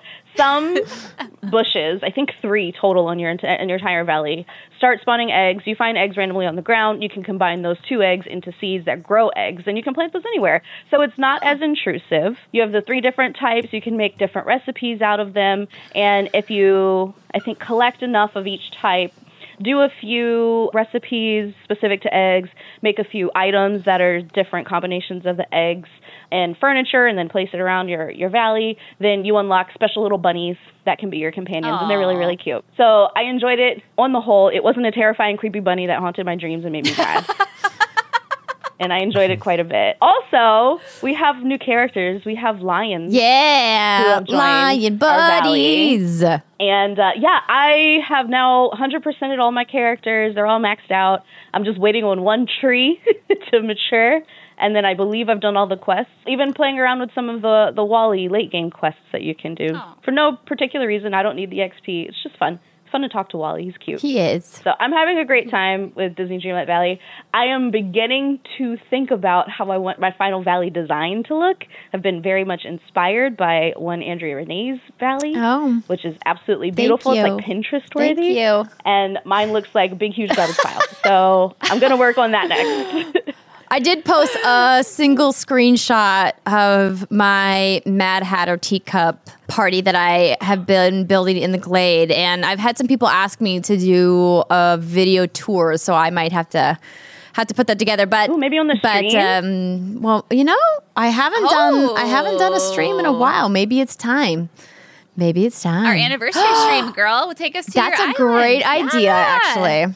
It was Ray's idea. I can't steal it. I So it'll be so it'll be kind of like uh like MTV Cribs, but you're gonna show your Yes, yes, Your exactly. everything. I mean, because I I did island tours. I mean, I spent a lot of time streaming Animal Crossing. So thank you to everybody at uh, on our Twitch community for joining me for all those streams that were probably quite tedious for some for some folks. But yeah, that's mm. basically where I'm at in Dreamlight Valley. Is that I'm just like in full decorating phase, waiting for the June release. I do appreciate that the team at Gameloft is listening to fans and people in early access. I appreciate that they're doing updates. Could give it gives you a reason to come back to the game. I'm excited to see what they're going to do with multiplayer.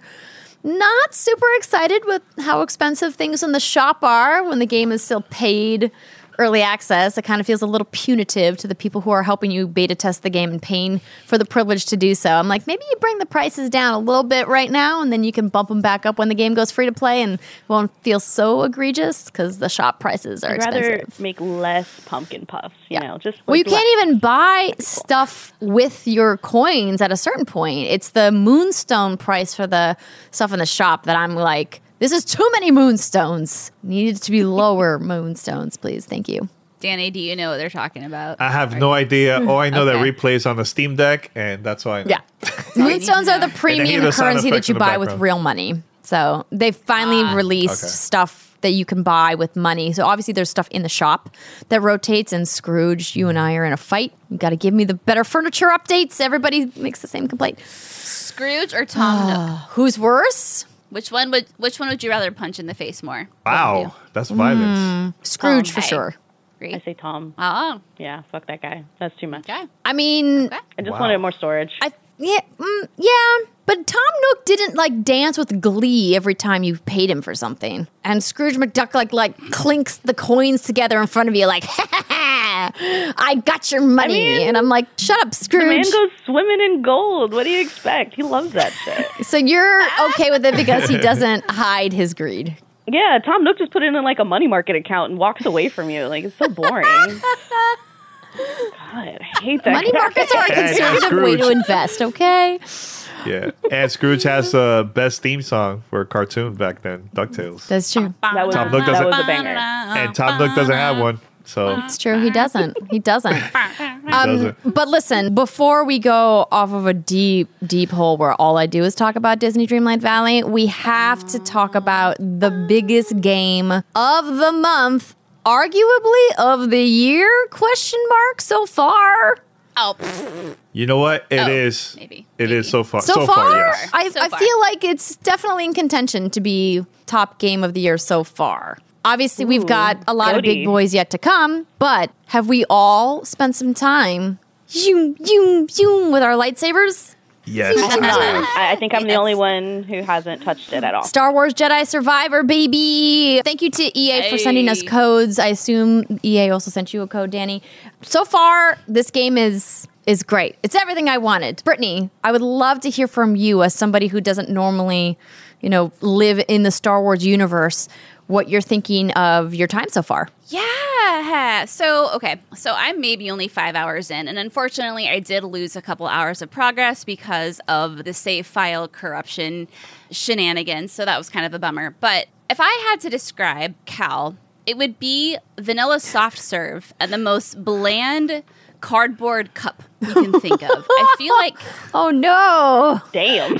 No, no, listen now. This again, remember I'm only five hours in. The first two hours of that game, I I admit I had a really hard time getting through. I thought Cal was just kind of boring. And I I think this is how I felt with Fallen Order too, though, in the beginning. I ended up loving that game, one of my favorite games of the year. It kind of bait and switches you, right? You're introduced to certain characters and then, you know, they're not really part of the story as of. And then you move on, and there's just lots of metal, lots of story stuff I don't really know about. Like, it was just kind of tutorially. It just didn't really hook me. It did not grab me at all. The combat felt great, yes, and I was playing on performance mode at the time, and despite that, like, it still chugged, and it was just not living up to the hype that I had. That said, once I got out of that beginning area and I moved into a settlement, and I started meeting some of what I'm assuming are going to be the main characters of this game, and interacting with them and really kind of getting a hang of the map, which is like a little bit, it's a better this time around, and getting a hang of how this game operates, how you can find new objectives and, and do new side quests. Then it really started clicking, and now it's all I can think about. So I say this because, again, if you're not someone who immediately walks into a Star Wars setting and splooges your pants, you know, just give it a couple hours until it starts to open up and you start to see the colors of this game and the people and the characters and the culture of it. And then I think it's really going to turn into something special. And that's the point I'm at right now. So, again, and I still think Cal is a relatively boring character. I'm just going to say it. But I think, you know, it's kind of, he might be that way intentionally. He's the typical hero character as of right now where I'm at, where he is just like, I gotta get my justice and I gotta live for all my fallen comrades. He's written as a very like typical Disney hero.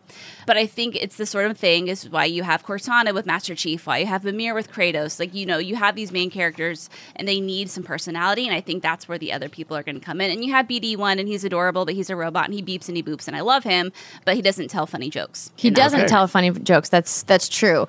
Danny, you have played substantially more of the game. 32 That's- hours, That is exactly. that is a lot. And a Parris lot. reviewed the game for you guys officially, right? And Yeah, both of us. you guys we gave it did. pretty Yeah. glowing remarks. You called it. I quote at twitter.com called it- slash godfree. Ooh. Yes. You said the best Star Wars game ever. yes. I There's put it high up there with Knights of the Old Republic. Okay, okay. Cause that's my that's my favorite Star Wars game, and then Fallen Order came out, and then that one surpassed by a little bit, but I feel like this one surpassed it by a lot. In my Tell me more. Look, this is a spoiler-free review, but I felt, and Brittany, I, I agree with you. In the beginning of the game, it's a little, it's a little bit slow, you know, but mm-hmm. but that's a, it's a warm-up. It's a warm-up. Later, once you start discovering new locations and new characters and new bosses and new stuff that I'm not gonna say, it's it's amazing. Like there was moments that even gave me goosebumps. Like I was like multiple times. I was like, oh my god! And it's hard for me to to experience that in games. Really, really hard for me to experience that. And I got that multiple times in this game. That I'm like, okay. The thing is, respawn always been great at uh, storytelling. With even with Titanfall two, with Fallen Order, even with Apex, they they're adding some really cool story in there in, in that game. And they mastered all that and they made this a gem. Like I felt like this is definitely we're gonna see this game of the year contender in multiple places I can see this also on the Game Awards, also as like Game of the Year contender to nominee. This game is amazing. I think uh, it's it's really really good. I love the the boss battles. There was one that was like freaking out. It was so it's so good. It's so challenging. Plus, the accessibility in, in this is it's so good. Um, like let's say you're playing a normal and you're stuck. Um, you could change it to another difficulty, which is uh, Padawan, which is this one is like between easy and normal. So you have you could do that, or when you finish the game, there's also uh, more quests to unlock, more hidden areas, more challenges. There's uh, New Game Plus. You could also do that too. So yeah, I've been playing this nonstop. I'm still playing it. Actually, this uh, earlier today, Ray came to the, to my office and she was like, "Wait, I thought you finished the game." I'm like, "Yeah, I'm finishing it, but I'm still continuing. It's so good. So there's a lot of places that I still have to discover, you know. So so it's, it's awesome. It's really and really it's good. so beautiful too. Oh, yeah, yeah. like that's. I don't think I mentioned that. It is just such a gorgeous and a stunning game, and Mm-hmm. it is just so cool to traverse it. And like that, hearing you talk about it and seeing the footage we're showing right now, like I think I'm getting to this point now where it's starting to open up, and like Mm-hmm. that's what I'm excited about, and that's why I can't stop thinking about it. Is I know that I'm like right about to start discovering this, and that's what I want from this game. So- Yeah, there was a moment in Fallen Order that I was like, like it was like mind blowing moment, right? There's multiple of those in this one that I Now, was that like, something I'll be able to appreciate as someone Yes. who doesn't really? Okay. Yes, I think it's more of like the experience, like the boss battle experience, Mm-hmm. the combat experience makes it even more like wow, a, a lot. I think what they do so well, the team at Respawn, is that they are balancing the very popular Soulsborne style of combat with an open world action adventure puzzle based game and doing that is tough. I mean, even if we look at a game like Elden Ring, which had a lot of puzzle elements in it, it wasn't the same, right? It was a very different style of game narratively than than this game is. And I think what is great about this is as you mentioned, there's multiple accessibility settings. EA and Respawn actually put out a whole press release just about the different accessibility. I tweeted that I was having trouble with the combat, but thank God for baby ass baby mode. There are five different difficulty settings, by the way. And the pro tip that I said on Twitter, which I highly recommend everybody do if you're planning to play this game, unless you, you know, again, enjoy the pain and suffering of a challenge in games, and there's a, people out there who do, is that if you go into the settings, you can toggle off fall damage for exploration falls, meaning while you're wall oh, running yeah. or Yeah, yeah. climbing on anything, if you fall, you won't take health damage. I didn't realize for an embarrassing amount of time that that's why I kept losing so much health was that I kept making these mistakes like in the traversal part and I would fall off, be like, oh, it's fine. I'll just respawn. I'm good. I'm good. Not realizing it was tick, tick, ticking down my health bar. I found it in the accessibility settings. I was like, okay, perfect. Check that off. Now I can traverse without worry. And if I fall while I'm running around and exploring, I don't have to worry about it. So I love that they give you options to play the game that you want so you can explore these worlds, uncover these cool narrative moments, and just have that immersion of being lost in this Star Wars world that Respawn has created. But you could also have the crazy challenge. Like, so I. That's the one thing that keeps holding me back from fully loving this game as much because it's harder this game is harder than the first game was, and I have less time now than I did when I played Fallen Order. And so I'm like, the three stim packs that I have at the point of the game that I'm at, obviously you upgrade that as you go throughout the game. Like dying and then resting and having all of the enemies reset when you get to meditation points is just like I hate it. And I hate that I have to rest because that I'm gonna die. Because when you die, you lose all of the XP that you've gained since your last experience point. And then you have to go find the thing that killed you in the world and damage them to get your XP back. And I don't like that mechanic at all. I wanted to go away, but I understand why they did it. I just it makes me sad. But but Andrea, you could easily change the difficulty to Yes. Either the easiest, which is story mode, or Padawan. Yeah, You know, no, I'm I on I'm on Here- Padawan here- right now. So I started it as Jedi Yeah. Knight because when I did the preview, Yeah, same. I was okay. I mm-hmm. didn't I didn't feel like I struggled, but I maybe it's because I'm just being more cavalier now and I'm exploring a lot more. And so if I'm Mm-hmm. in between meditation points, because in the world you do find the the meditation points, like the save points where you can apply perks and ability points and things like that, change your stances and whatnot. I just kept I just kept running into problems. Especially I, I did a mini boss fight. And when I died in the middle of the mini boss fight, it put me way back in the level. And I was like very mad about it. I was like, this is bad game design controller throw. And then I was like, actually, it's not. It's not like they didn't tell me it was coming. It's not like I can't change the difficulty. I'm just mad because I've I've failed. ah. yeah. I, I I have to bring this up because I know there's been conversation online about uh about the game, uh, like the bugs and stuff. So uh, I've been playing it on the PC, and I was having issues. It was, I was getting crashes left to right all the time. Frame rate was pretty terrible, right? So what I did was I changed it because I was playing high, like all the settings all the way high, right? so I out. changed it, yeah, maxed out. So then I changed it to medium, and I was getting less of those issues. But now recently, there is a new update that just came out, and it's been a lot better. Not perfect, but it's still good. But it like it never really stopped me from actually playing the game. I, I still uh, kept on because the story is so good, and uh, I just had to figure that out. Like there was one time it crashed like back to back three or four times.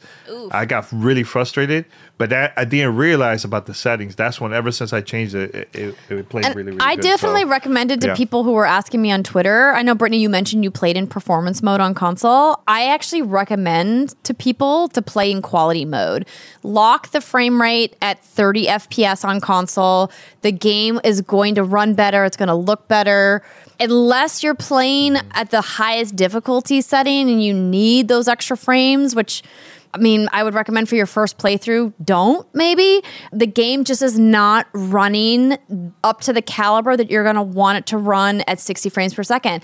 I, I appreciate that the team at Respawn and EA is being transparent about that. They're like, yo, like it's just running better at 30 frames per second. And we're seeing other games are having these issues as well. There's been a couple of games that have come forward and been like, hey, like, 30 FPS locked for console right now. And so I have recommended to people like if you want the best console experience, I would go with quality mode over performance right now.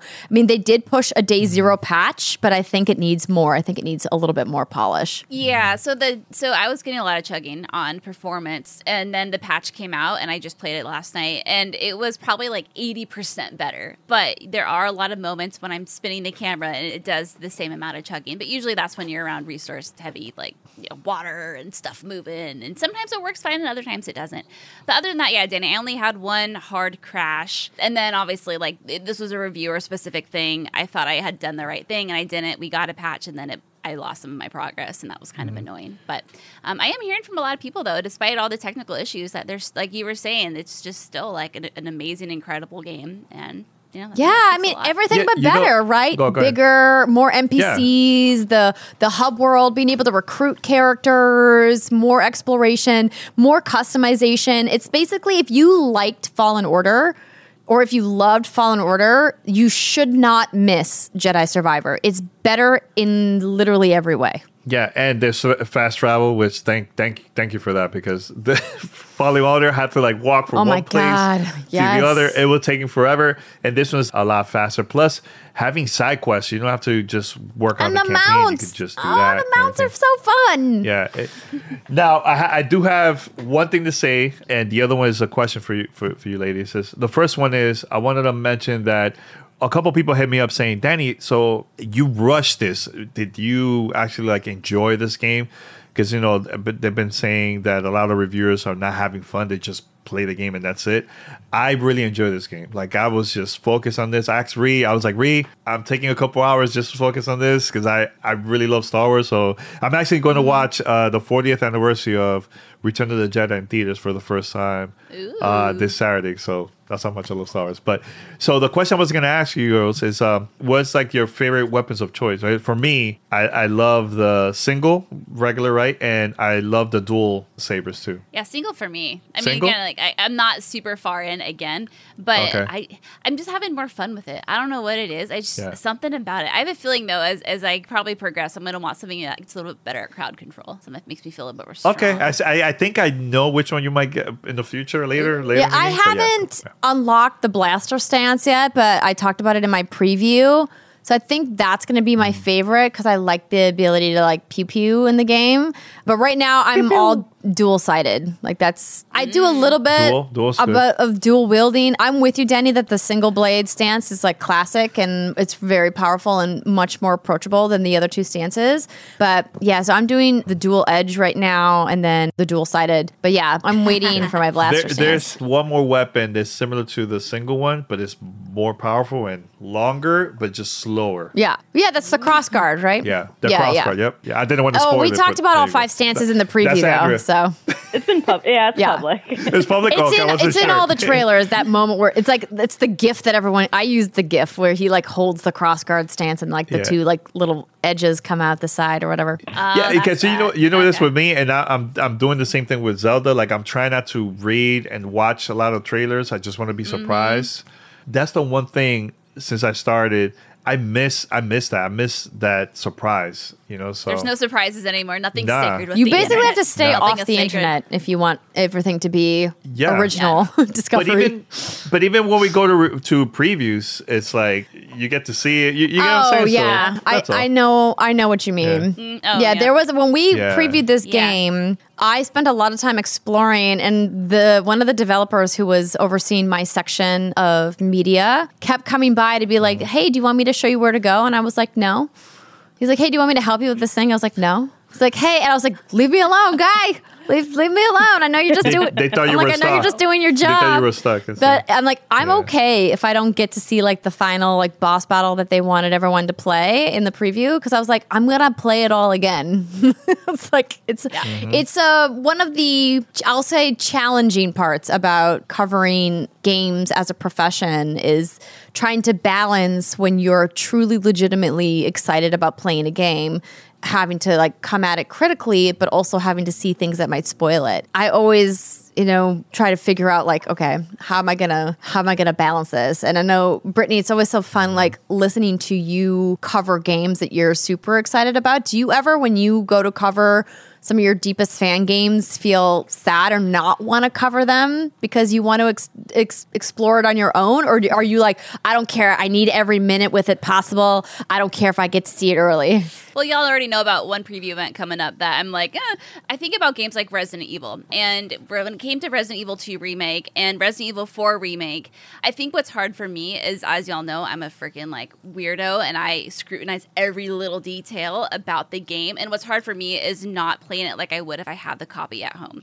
You know, if I have the copy at home, I'm going to pull an Andrea like she did at her Star Wars. I'm going to look at every roll of toilet paper. I'm going to look at every like little piece of level design and put together a story because that's how I love to like play my games. But when you have a demo, you know, there are certain things that they want you to like see, right? They want you to make sure you get to this because then you unlock this mechanic and then you get to see that. And that means you're going to be able to talk about it on your show and have the conversations about it and blah, blah, blah. And so I think that is what's hard for me is not playing it like I would normally, but if anything, it just gets me more excited. Like, give me, I flew all day to play Resident Evil 4 Remake for 30 minutes. Like, I not flew all day, but I traveled all day, is what I mean. So, I mean, like, yeah, I, I'm weird. Give me all the games all the time. Like, I don't care. Just You're tell not us when you weird. play it and You're one happy. of us. One of us. Rihanna, I would love to hear from you as somebody who has worked on the other side and who has actually been part of the team who Yeah. builds these like vertical slices for press to play. As somebody who also gets to approach other people's work as a member of the press, like how does that color your opinion when you go to these games? You just have your like developer goggles on or can you approach it just as like a fan of what you're about to play? I think in a lot of ways it makes me more appreciative and, and just more in awe of how people can create these miracles that are video games because I've seen the parts that are not fun. I've seen when you're playing through something and it's absolute garbage and you know it's it's it's a big huge title with this like super recognizable IP and it, it just feels like crap. And it's just because things haven't clicked yet. And I can see when there's a game even if it isn't completely 100% ready, if it's not super polished, even if it's buggy or the level design is a little confusing, I can see how they tried and where they're going with it. I can see the potential a little bit more clearly now because I, I, I can decipher the code a little bit better. So I get more excited to see games that are broken or pre-release or, you know, still trying to figure their shit out because I'm like, I get where you're going. Like, I can see it. Like, you'll get there. It's going to be great. So I don't know. I think it makes me a bigger fan, honestly. I love the positivity. I love it. Well, any parting thoughts on any of the games that we've played? And we're going to check in with Brittany on some of the 15 titles that she played next, next, Your homework next over week. break. Mom, Mama's been busy. uh, yeah, I would just say what I said at the beginning is I didn't try to come across as too harsh, but the, yeah, the reality is I thought the first few hours of this game, as someone who is a casual Star Wars fan, actually saying I'm casual is an overstatement. They they weren't engaging enough. I didn't think Cal did anything very exciting, and I didn't know what I was doing, where I was going, and why it was significant. And that was for me hard to. It was hard to get my attention with that. But again, like now that I'm past that, I like I said, I can't stop thinking about it. I'm gonna play it tonight. I'm excited to meet more of these characters and explore these worlds and see what other surprises are gonna unlock. The traversal is really fun. I like the upgrade system. Like just Star Wars to me is this big like mystery. I don't know anything about it. So to be able to go into this world and experience it through a platform that I love, video games, is really special and it's really cool. Because otherwise, I don't really care about the movies. That's just kind of like who I am. Yeah, just if you're like me, just have some patience with it and just trust that once it gets past that beginning metal silo, where wherever you are, it, it does open up into something that I think is much more enjoyable. and fun to Use the settings to your Don't- advantage. yeah. Like there's so many 100%. toggles in the settings that you can make the game play as enjoyable or as challenging as your personal experience dictates for you. And I love that Respawn gave people that choice because some other games don't. And I think that this game is worth your time if you are having fun. And sometimes it's hard to have fun when you're running up against gameplay challenges that are difficult for you to overcome with wherever you're at and whatever your personal challenges are. So that is my big takeaway is that I'm excited to play more because I'm like, you know what? I got nothing to prove to anybody. Mm, turning all the toggles on. Oh, no. Oh, no. The only thing I will say, I feel that this story is better than the last trilogy that we got to see, and I go back to like the original trilogy. That that's to me, that's like the, that's high the best part of praise. Star Okay. Wars. Yeah, it's it's similar. I said the same thing about Oh. Knights of the Republic and also Fallen Order. Like those three games are like my best, my favorite games so far from from just the whole Star Wars. All, of out of all the games from Star Wars, is that those All three? right. High well, praise. go forth, Give it to you. Padawans and Jedi Knights. Enjoy your time on the worlds of a galaxy far, far away. We will see you next week. Mark your calendars for Wednesday, May 3rd. From 5 to 8 p.m. Pacific time for stream shenanigans. The three of us will be together in one physical space, which will be wonderful. And then we'll have a new episode for you next week and lots of fun stuff coming in the month of May. It's going to be very busy leading up to Summer Game Fest. Strap in, everybody. Oh, God. Great time to be a gamer, as everyone likes to say. Okay, that's it, everybody. Have a good weekend. Bye up.